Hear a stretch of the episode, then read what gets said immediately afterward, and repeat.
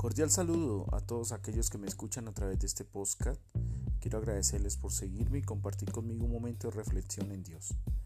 En el día de hoy quiero hablarles acerca de la ansiedad. ¿Cómo vencemos la ansiedad en estos tiempos de dificultad y en estos tiempos de incertidumbre? Acompáñeme.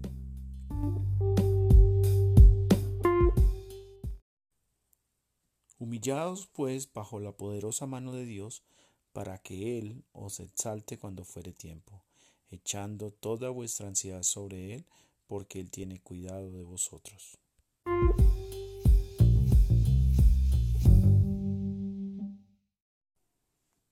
Comenzamos hablando acerca de la ansiedad.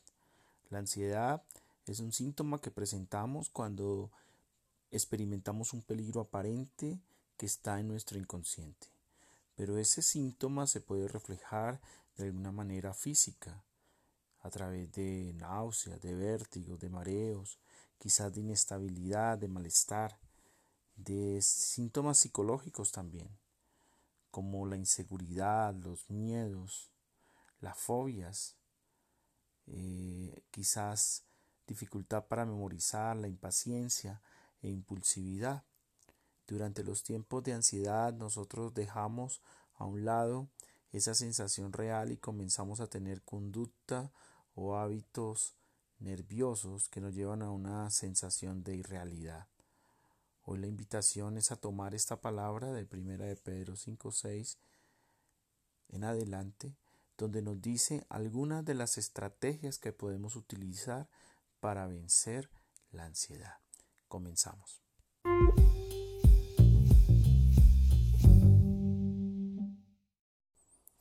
Lo primero que la ansiedad nos genera es una sensación o un sentimiento de soledad.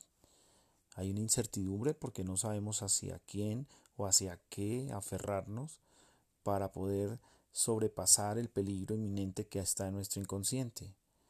Por eso la escritura nos enseña que debemos humillarnos bajo la poderosa mano de Dios para que Él sea quien nos exalte cuando fuere tiempo. La primera estrategia es aferrarnos a Dios. Para aferrarnos a Dios debemos humillarnos bajo la poderosa mano de Él. Si nosotros estamos bajo el cuidado de Dios, si nosotros tenemos la confianza en ese cuidado de Dios, vamos a tener la primera estrategia para vencer la ansiedad. No estamos solos, tenemos compañía. El Señor nos dice que aunque nuestro Padre y nuestra Madre nos dejaren, con todo Él viene a recogernos. Así que la primera situación, o mejor, la primera estrategia contra la ansiedad es estar más cerca de Dios. Cuando en el libro de Jod, Jod experimenta la ansiedad de la falta de su familia, la falta de su riqueza, la falta de las seguridades que él tenía anteriormente, él declara de una manera hermosa en el libro diciendo que vuelve en amistad con el Omnipotente y quitaré de tu tienda la aflicción, quitaré de tu casa la aflicción, porque viene un momento de ansiedad que te aflige de una manera tan fuerte que terminas deprimido y esa depresión puede llevarte al suicidio. Por eso la ansiedad es el preámbulo para muchas cosas posteriores. Así que la invitación hoy es volvamos en amistad con Dios, humillémonos bajo la poderosa mano de Dios, no sintiéndonos oprimidos, sino sintiéndonos protegidos por su poder y por su gloria.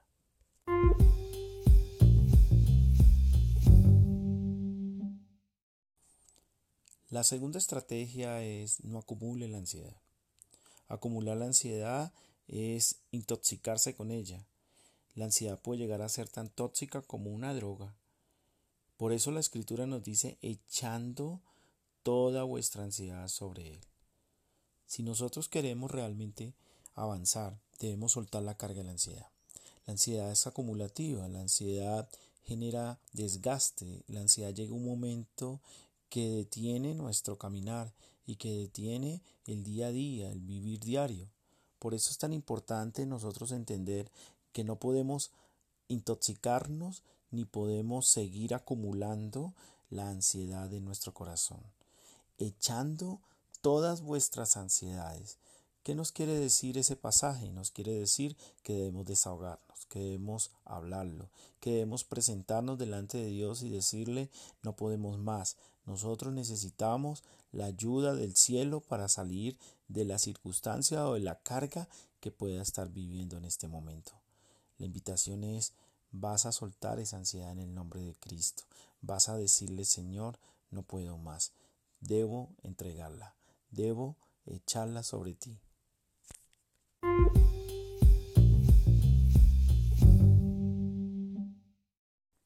La tercera estrategia hace referencia al cuidado que Dios tiene en nosotros. La Biblia nos enseña en el capítulo 41 del libro de Isaías que siempre Dios nos sustenta y que siempre Dios nos llevará de su mano. Siempre Dios nos ayuda. ¿Qué sucede cuando nosotros tenemos esa tranquilidad y tenemos esa convicción? Recibimos ese cuidado de parte de Dios, porque Él es nuestro pronto auxilio en las tribulaciones porque nuestro socorro no va a venir de nada diferente, sino de Dios que ha hecho los cielos y la tierra. Así no veamos nada, así en el mundo natural sintamos que estamos solos, sintamos que no hay nadie que pueda ayudarnos, Dios está cuidando de nosotros. Alguna vez escuché una historia donde hablaba que un hombre se quejaba delante de Dios porque no veía sus huellas en la arena, cuando estaba pasando una dificultad.